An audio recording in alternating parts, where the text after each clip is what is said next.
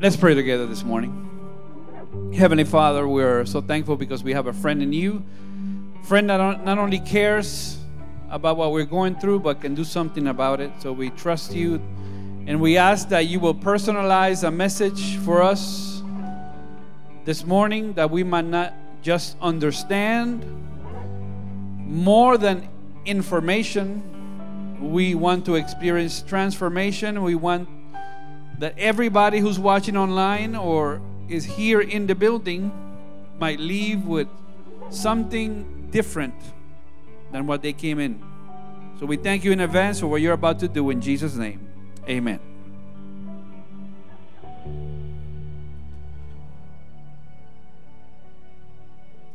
Morning, everybody. I am always thankful uh, to come to Triad Adventist Fellowship and listen to such wonderful, inspiring music. I really dig the band in this church. So let's give it up for them and thank them for what they do. You know, young people getting together, practicing, praising God is amazing. We're going to be together for the next eight days. We're going to have some fantastic artists, some Christ centered messages. So I'm really hoping that you come out every night. And the ones who are watching online, invite you to come in the building. We're going to have a great time. The message for this morning is titled, Who Are You Listening to? I don't know if you're familiar with this phrase. It's, the phrase is, an earworm. Anybody who's familiar with an earworm? You know what that is? Anybody? That's when you listen to a song and you can't get it out of your mind or your brain. And you every yeah, you walk and the song is with you and you try to get it out and you can't get it out, right? And anybody had that happen too? The the worst is when you get a song in your mind you don't like, like Taylor Swift. Uh, it's the really, really difficult thing for you to be listening to a song in your brain that you don't appreciate. And everywhere you walk, it doesn't matter if you run, it just like different strategies to get those things out of your head. I don't know if you've ever had a conversation with somebody that was a difficult conversation. And then when you're driving home, you're replaying the conversation in your mind and you're telling that person in your mind all the things you wish you would have told them when you were listening, when you were talking to them. That, man, I should have said this. Man, this would have been a great comeback. Man. In the Old Testament, there's a prophet. I really dig his story. It's found in First Kings chapter 17 to 19. This guy's name is Elijah. And Elijah listened in his life to three distinct people. Number one, he listened to his enemies, to his antagonists. If you have a Bible in your phone, or you can just look at the screen. I'm gonna I'm gonna put you. Put, I think I have him here. Mm.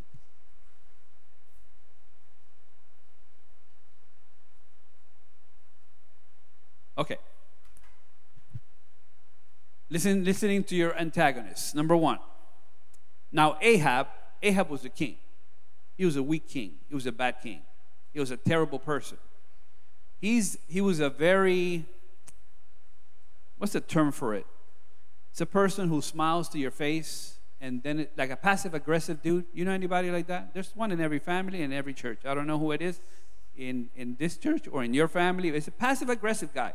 He would like talk to people, but then he behind the back, this is what he did. He went to Jezebel and told her everything Elijah had done and how he had killed all the prophets with the sword. This is how most problems start with gossip. Notice that when he went to Jezebel, he did not mention any of the positive things. He didn't say, hey, dude, I just saw fire come down from heaven. I saw everybody, the whole country, repent and say, Well, who, who is this God? We want to follow after him. He left conveniently out all the positive things Elijah had done. All he said was that he had killed all the prophets in the sword. I grew up in church and I've been to many denominational meetings. It's always the most opinionated, not in this church, because this is a perfect church, but I'm talking other places.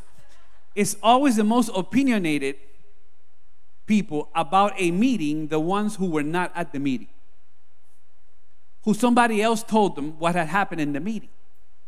This is what Ahab is doing. It starts with gossip, it starts with him leaving some things out very conveniently.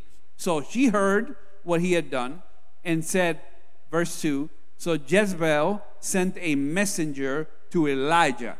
Notice that, okay? Messenger. She sent a messenger to say, May the gods deal with me, be it ever so severely, if by this time tomorrow I do not make you like one of them.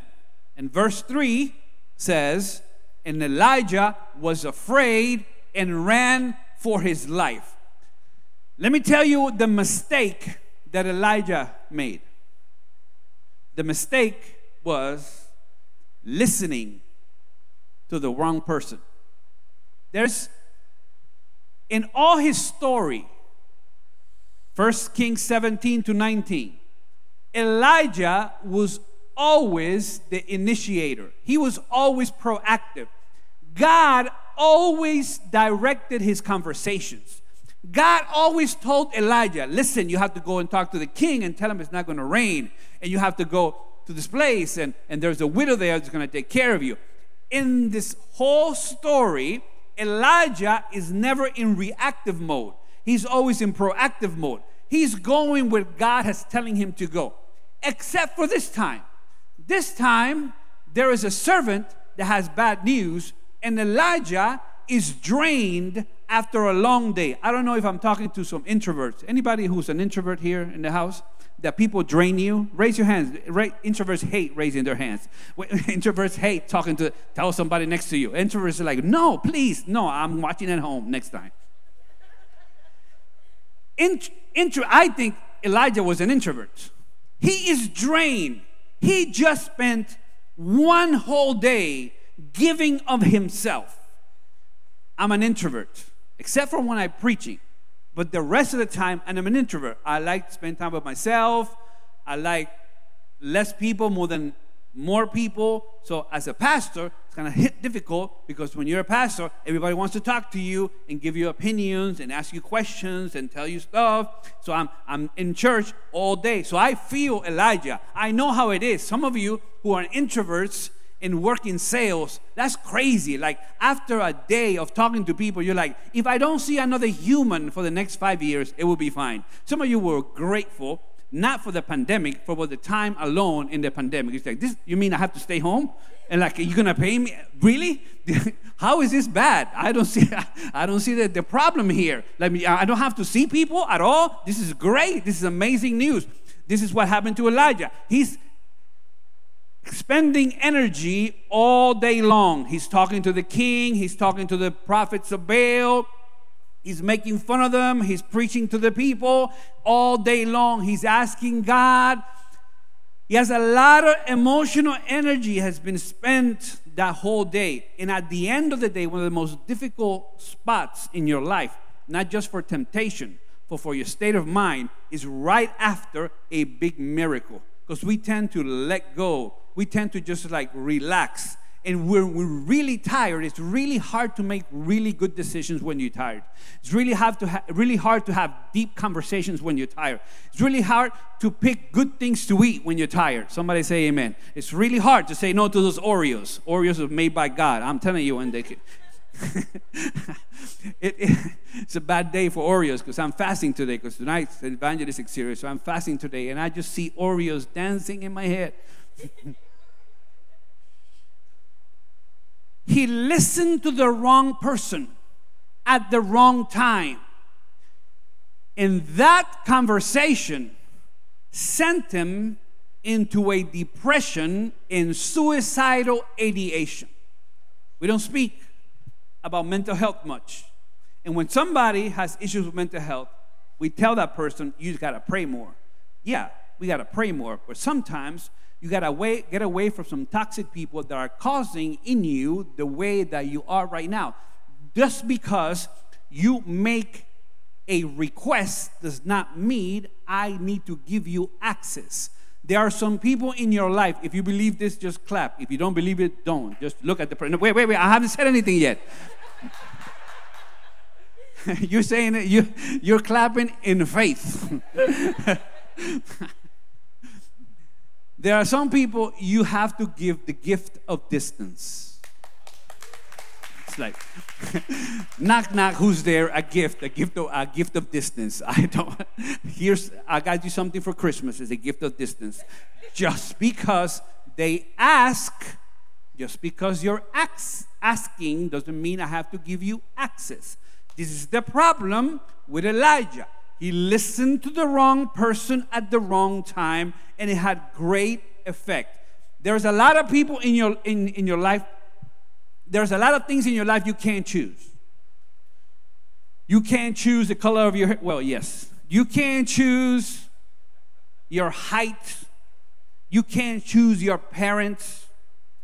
There's a lot of things in your life, your genes. There's a lot of things in your life you can't choose. One thing you can choose is who you surround yourself with. The older I get, the more I understand that I am not required to give everybody the same access to my life. I don't have to friend everybody on Facebook. I don't have to listen to your. I was going to say something not nice, but I'll say something in a very spiritual way. I'll say it in a more spiritual way. I don't have to listen to your stupid ramblings in Facebook. I don't have to. I don't have to. I don't have to. I don't. Ha- you don't have to come in my wall and say racist stuff. I don't have to put up with stuff. I don't have to engage with toxic people. The Bible says I should love everybody, but I should not engage with everybody. Even Jesus said there are some people that are like pigs. You throw pearls to, they come back and bite you. So I am just making the appeal today for you to stop listening to the wrong people. Make the choice to surround yourself with people that have the same goals and aspirations the people that are going to come around you. I, I really appreciate the devotional the, this morning when they invited us to surround ourselves with a community. Who you surround yourself matters. You are the combination. Somebody said you are the combination of your five most closest friends. So if you look at your friends and you look at and you say, man, what a bunch of losers. It says more about you than it does about them. Now, as an aside, but related to the first point. I have a personal concern about who is discipling Christians in North America. Pastors and church leaders today have an impossible job. They are trying to compete with 30 minutes once a week with eight hours every day of nonstop discipling by news. CNN, Fox, MSNBC, their business model is to keep you divided from other people. They are discipling you you are allowing them to come into your house and listening to it. Has it made you a more mature Christian? Has it made you a more trusting individual? Has it made you somebody who loves your brother, especially those who think differently from you? Because Jesus said, Love your enemies. That's a really tough thing, he said. Has listening to this constant, non-stop crisis, breaking news, breaking news, breaking news, break. Like how many breaking news can there be? Breaking news, breaking news, breaking news about breaking news, breaking, breaking, breaking, breaking, breaking, breaking. No. During the pandemic, my wife and I decided we are not going to listen to news, watch news anymore. So we limited to half an hour. Some days zero. Guess what? We survived. Other stuff to watch, other stuff to, to, to put into your mind. Who is discipling you? Who is forming you? What you allow to come in these two ears, the stuff that you listen to, forms the way you operate informs the way that you look at the world and other people. Last I heard, our primary goal as Christians is to follow the Lamb, not to submit to the elephant or the donkey. The Lamb. The Lamb. We are foreigners in this land. Have to listen to the right person. But the question today is who are you listening to? Elijah made the mistake of listening to the wrong person. Number two, Elijah started listening as a result of listening to the wrong person, he started listening to himself. When you have a conversation with yourself, what do you guys talk about? Is your conversation with yourself positive? When you look in the mirror, you like what you see? like, oh my goodness. We have found the enemy, and the enemy is us. Have, you have to ask yourself, what are the broken soundtracks that are in my mind? I was reading a really good book lately, uh, a little while ago, by Jon Acuff. It's called Soundtracks. Everybody has them. Look at, look at Elijah. 1 Kings 19:4. He says, Take my life. I am no better than my ancestors. He's asking for suicide by God. He's saying, I don't want to live. I want to take a nap, and I don't want to wake up from it. He's thinking two things Number one, my life is not worth living. And number two, nobody will miss me if I'm gone. How does a person get from choose you this day who are you going to serve? God, bring some fire down from heaven. Hey, is your God? Probably he's taking a nap. How does a person go from it's not going to rain until God says so? Who is how does a person go from, yeah, I'm going to pray for this kid and he's going he's dead and now he's not? How does a person do go from miracle working prophet to suicidal prophets? How does that happen? What's going on when you talk to you? Like, what broken records are there in your mind that keep you stuck to where you are instead of going where God wants you to go. Let me, let me share a couple of, of the ones that I grew up with. Because at some point, you've had to have had an agreement with the enemy with a broken record, right? Something somebody said to you, something you saw in your house, somebody, so, something, an adjective somebody put next to your name that you adopted and believed it. And you made an agreement with the enemy about your life. I'll tell you two of them from mine. And I'm still recovering from them. But I'm praising God that there's victory in Jesus. And Jesus has come to set us free, not just from attacks, from antagonists, from, but from negative thoughts from our own mind. Here's two. Number one, the one, first one, I grew up with this. People are trying to take advantage of you, of you. I don't know what age I was when I heard that for the first time from my parents, but that was a, in our household, that was something that was said. People are trying to take advantage of you. So imagine growing up with this thought people are trying to take advantage of you. Now you filter every relationship through people are trying to take advantage of you. People are trying to take advantage of you. So you go buy a car, what do you think? People are trying to take advantage of me. What's the angle here? People are not just nice. Watch out when people want to be nice because nobody's nice for any reason. There's, some, there's always a hidden agenda. People are trying to take advantage of you. So you filter every business relationship. You're sitting to discuss a contract and you're thinking, this guy's uh, trying, trying to take advantage of me. You go to buy a house, they said, this realtor is trying to take advantage of me. Trying to sell me a house that probably has some bad stuff that she doesn't want me to see. And then when I buy it, it's gonna be like a money pit, like that movie that I watched when I was 15. I hate it.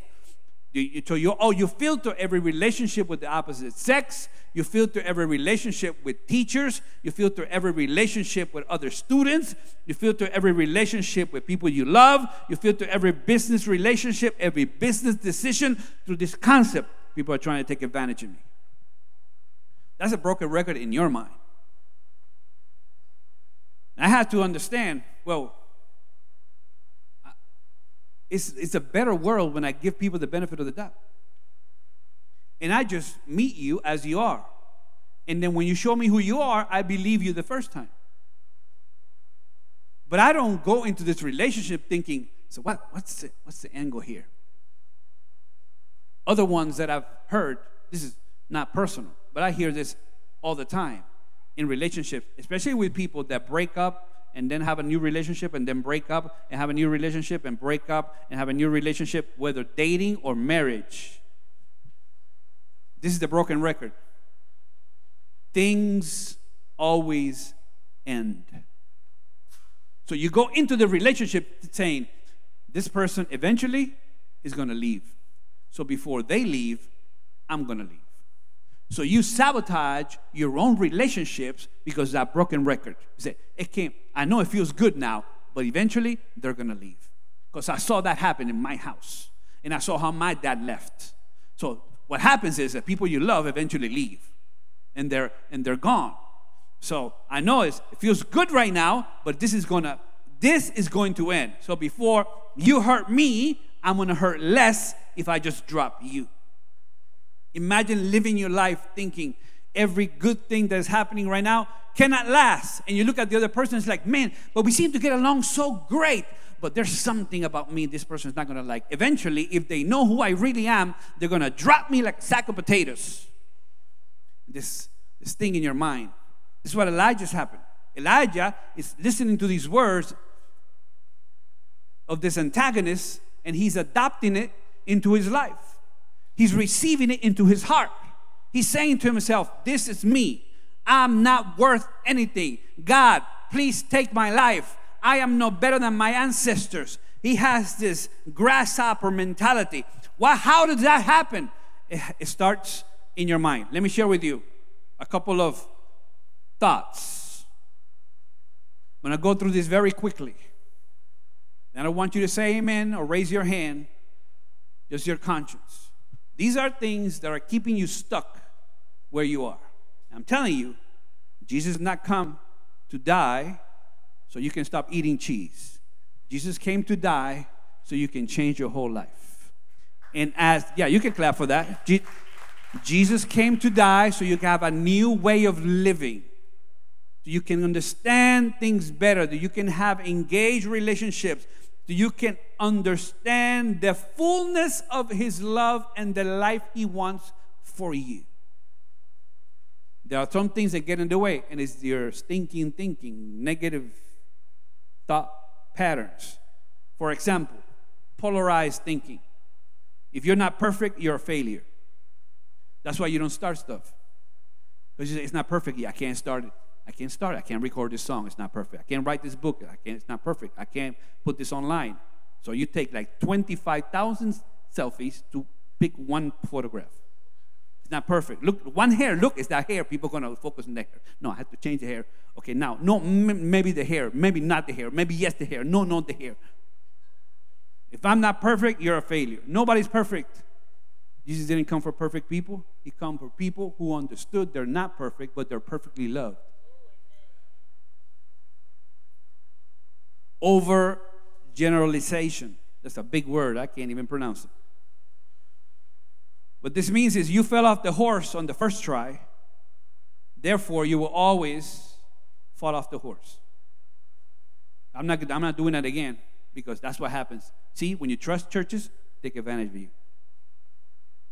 You trust spiritual, spiritual leaders, they disappoint you. You love people, they leave. So you filter every experience through the filter of your pain. Every experience. It starts right here. Jump into conclusions. Number three. Your friend hasn't called you in a while, therefore she hates you. How do you know? How do you know she hates you? Well, yeah, because she hasn't called. And I just know.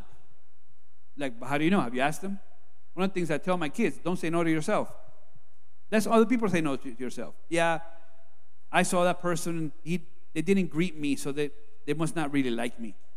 Maybe that person is having a bad day. He was looking at me cross eyed. He is cross eyed. Number four, personalization. Everything that happens is about you.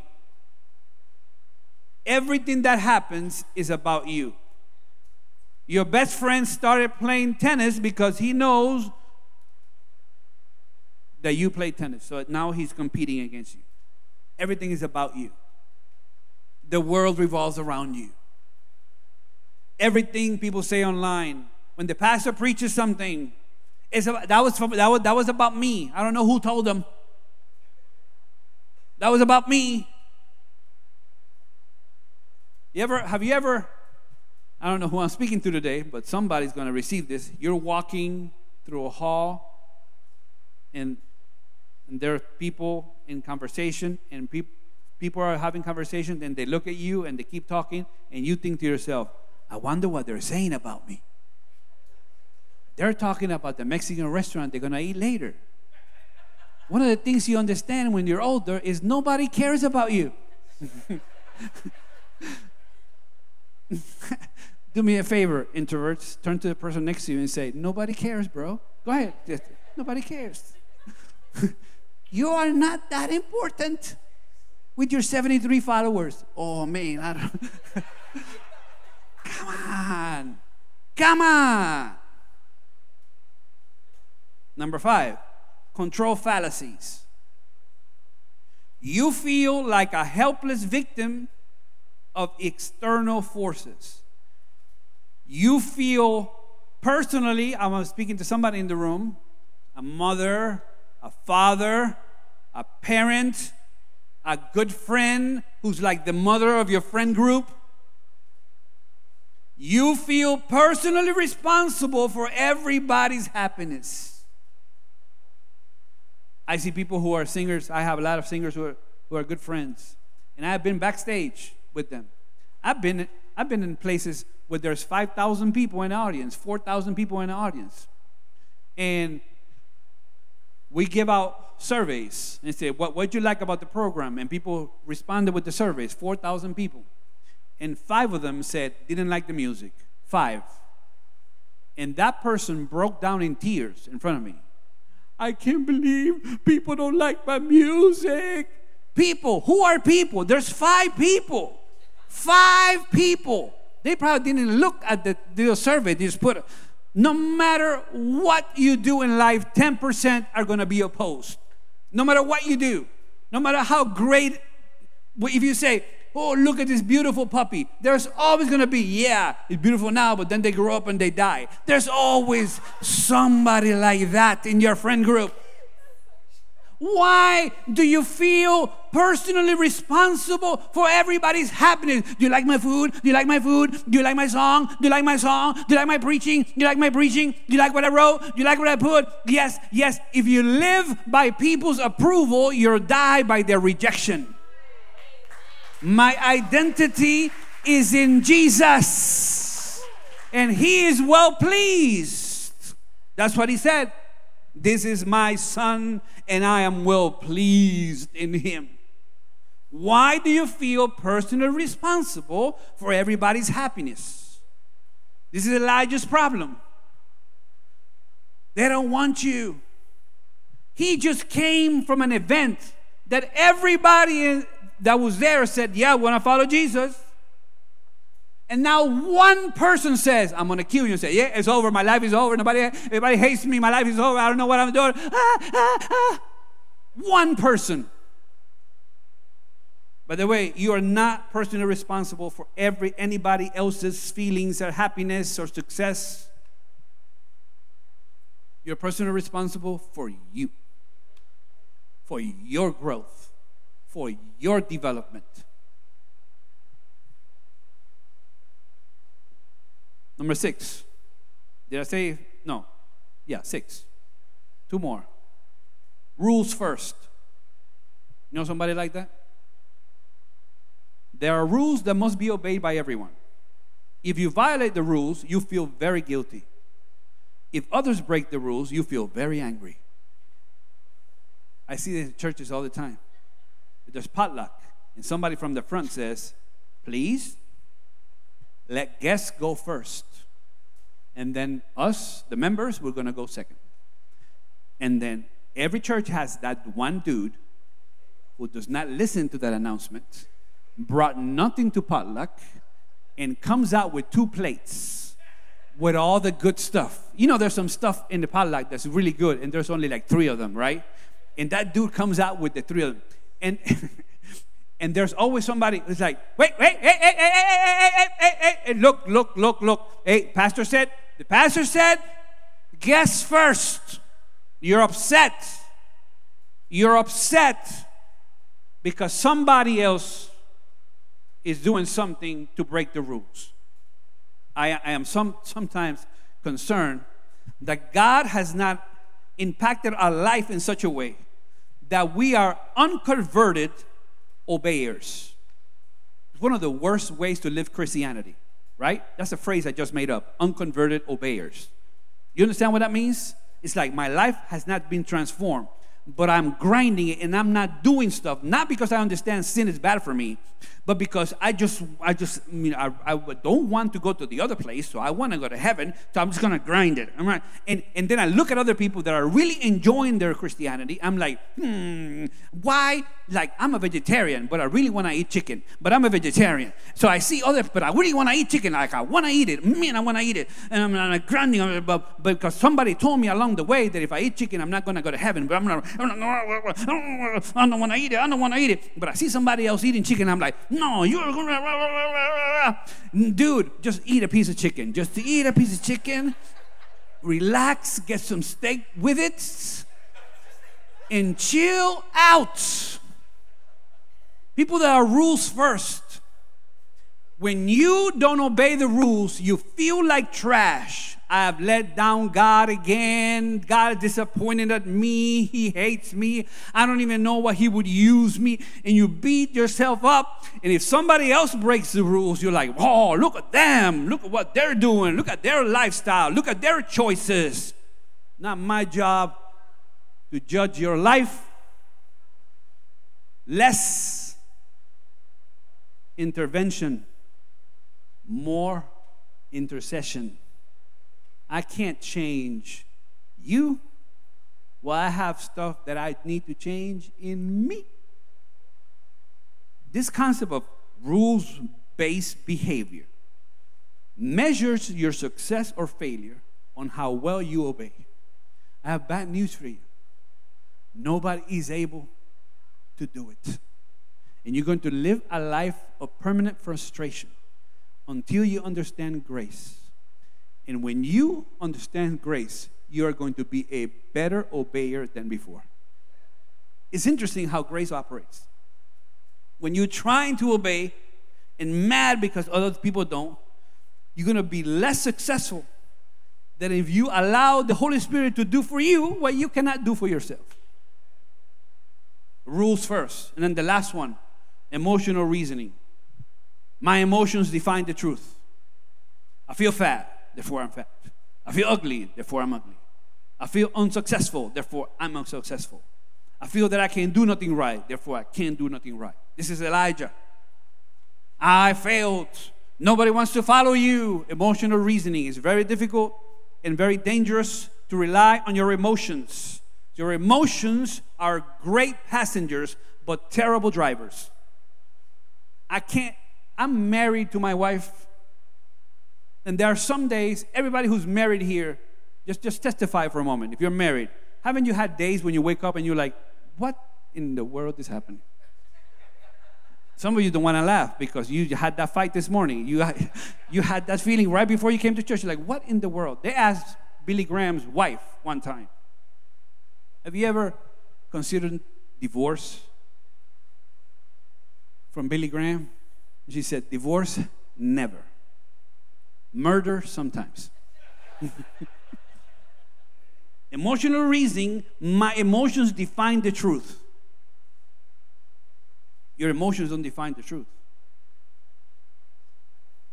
You are beloved because God says so, not because you feel so. So you, you don't feel your way to success, just like you don't drift yourself to success. Sometimes there's things you have to do, even though every fiber in your being says, Don't exercise today. But I'm going to do it anyway. Every fiber in your being is saying, sleep with him, sleep with her. But you're like, like, I feel that there's a connection, I feel there's love, but I'm just gonna take a step back in this relationship. Your emotions don't determine your life. You are not what you feel. That's a good phrase. This should be in a t shirt somewhere. In fact, just tell the person next to you, uh, come on, introverts, you are not what you feel. You are not what you feel. And here's my last one. He listened to the antagonist. Wrong choice. He listened to himself. Worst choice. But then he listened to God. 1 Kings 19:12. After the earthquake came a fire. But the Lord was not in the fire, which is very confusing, isn't it? Because like a chapter before, the Lord was in the fire but a chapter afterwards, he's not in the fire. It would be a mistake for you to think that God operates all the time the same way. It's like, yeah, he did this like this, this, this time, he's gonna do it again this time. The greatest enemy of future success is past success. Because when you've been successful at something, you think, this is gonna, I'm just gonna ride this pony forever. And sometimes the pony dies.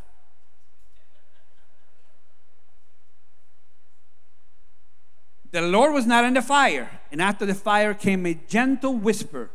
Then a voice said to him, What are you doing here, Elijah? And then God proceeds to talk to Elijah about his next assignment. So, what he's telling Elijah is, I can still use you. You know, you had suicidal ideations, mental health problems, you were not successful, you ran away from confrontation. I can still use you. That's great news for somebody who's struggling about self worth, who think that your mistakes override your decision to follow Jesus. I see that often.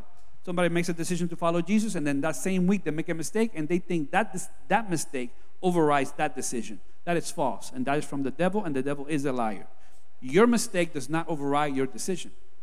Jesus got you, He's, He has you in the palm of His hand. You are like the apple of His eye. He has you in his grasp. If you come to him, he's not going to push you away. You have to listen more to what God says about you. So, what does he say about you? He tells Elijah, and he tells you and I. Do you have it all together? No. Neither do any of these people here. I mean, look around. Take a moment right now. Look around. None of them got it all together. None of them. They look well put together, but they don't. They don't. They have struggles. And some of them struggle with depression. And some of them struggle with suicidal ideation. And some of them struggle with their weight. And some of them struggle with relationships. And some of them struggle with finances. And some of them struggle in different areas. That's why this week we're going to talk, we're going to address those problems. And we understand that yes, we have real problems, but we also have a real God that has real solutions for our real life. That's why I read the Word of God. It's not just a document for you to have religious information. It's a living document that is telling you in real time hey, I can still use you. I'm not letting go of you. See, the beauty of the gospel is not that we hold on to God, but that God holds on to us. It's not that we came up to God, it's that God came up to us. Universal symbol of Christianity is a cross, not a ladder. That's the beauty of the gospel. Not bad people becoming good, but dead people coming alive. It's the beauty of the gospel. So I want to listen with a, I want to finish with a story, and I'm gonna I'm gonna make an invitation this morning. Because as I was praying, God told me to make this invitation, so I'm gonna make this invitation. So I'm gonna tell you a story, and after the story, this is a story I it's not original to me. I, I heard a pastor called Alistair Begg say it. And I'm going to change some of the e- details. I'm just going to advertise this story this morning because I really like the last part of it. He talks about this I in our phraseology. Like when we talk about our experience, was like, yeah, when I came to Jesus, and when I decided to follow Jesus, and when I had my sins forgiven, and when I uh, accepted him. And when I said yes to, and so it's like I, I, I, I, I. And so he tells his story about a guy um, that goes to heaven uh, on the last day. These, these three uh, people were in three different crosses. Jesus in the center. There's, there's a thief on one side, another thief on another side. And, and, and he, he accepted Jesus like right there on the cross. So imagine, right? On Judgment Day, he shows up to heaven. There's a gate. This thief from the cross. There's a gate. There's an angel saying, like, uh, I need to ask you some questions before you come in. So I'm, I'm going to advertise this story now. Uh, I'm going to ask you a couple of questions before I let you in the gate. There's no gates in heaven. It's just a story, okay? Chill out. And there's, the, he, he's, he's, he has asking him questions like, can you explain to me the doctrine of justification by faith? And the guy is like, What? You, what? I, I don't understand. Oh, you don't know it? Hmm. Okay, let me ask you uh, another one. Can you explain to me uh, the 2300 day prophecy? Explain to me. I want all the text. I want you to please be very specific in Old and New Testament and how that connects. Can you explain that to me? And the thief on the cross is like, What? I do. I. I can help you there. Uh, can you can you explain to me, right, the doctrine of the state of the dead? Can you explain, uh, please? I need some some factual information because I I don't know if I should let you in here. If you you know you you don't have that much of an information. And the guy's like, I can't. I don't know how to explain that. I don't know how to explain that. So the guy that's at the gate in heaven, he says, Hold on for a second. I need to get a supervisor. So he goes to get a supervisor, right? And supervisor dude from heaven comes and he's like, Is it true that, that you couldn't explain this doctrine and you couldn't understand this and, and you, you could not recite Psalm 23 from heart, from your you, from memory? You can, like on what basis should we let you in? And the thief on the cross looks him straight in the eye and says, The man on the middle cross said I could come. We don't make it to heaven because we're good, because we got it all figured out. We make it to heaven because God is good and He figured it out for, for us. When you get to heaven, you're not going to say, Glory to the Lamb and to me. You're going to say, I want to worship the lamb that was slain on my behalf. The man on the middle cross said I could come. That is the gospel. The man on the middle cross said I could come. You don't make it to heaven on your works or your effort.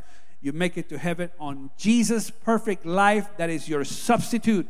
And when God looks at you, He doesn't see you with the mistakes and the problems and the difficulties and the trauma and the past and the sin. He doesn't look at you. He sees His perfect Son. You are saved not by imitation, you're saved by substitution. And in that, we rejoice in Jesus' name. So I want to pray this morning. Some of you have come to church today, and this is not your home church. You are a guest here. You probably, some of you have been attending for a while. And you, you've, you've come to church today and you're thinking about, well, you know, I've been attending here and this, this last year and I, I'm, I'm really considering making this church my home family. I'm not saying that's going to happen this morning. I just, when I was in my prayer time this morning, God said to make this invitation, so I'm making this invitation. Is there anybody here watching online or in the building who's here and you've been attending this church? Seems like your family, but you're you haven't made that like that one last step to say, yeah, this is gonna be my church family. That you would like for me to pray for you today. It's like, Pastor, pray for me because I'm I'm thinking I'm working out some things and I just need a prayer today because I want God to help me to solidify some thoughts because TAF fellowship, this this this church, I want it to be my my home. And I I am so thankful that I get to enter a place. It's not not crazy about all the bad stuff that I've done, it's crazy about the Savior that can forgive and transform all the bad stuff that I've done. So, is there anybody in in that position here today who say, "Yeah, Pastor, that was me. Um, you were talking about me. I, I want you to pray for me because I'm considering making this congregation my permanent home, and I would like prayer today." I, I'm not going to ask you, introvert, to come all the way up here to the front. Just right there where you are. Um, we're all going to stand. And you just raise your hand we're going to clap for you and we're going to pray specifically for you. So let's do the things in order. Number one, stand up with me, please. Number two, anybody here that says, Yep, that invitation was for me this morning when you were in your prayer time with God.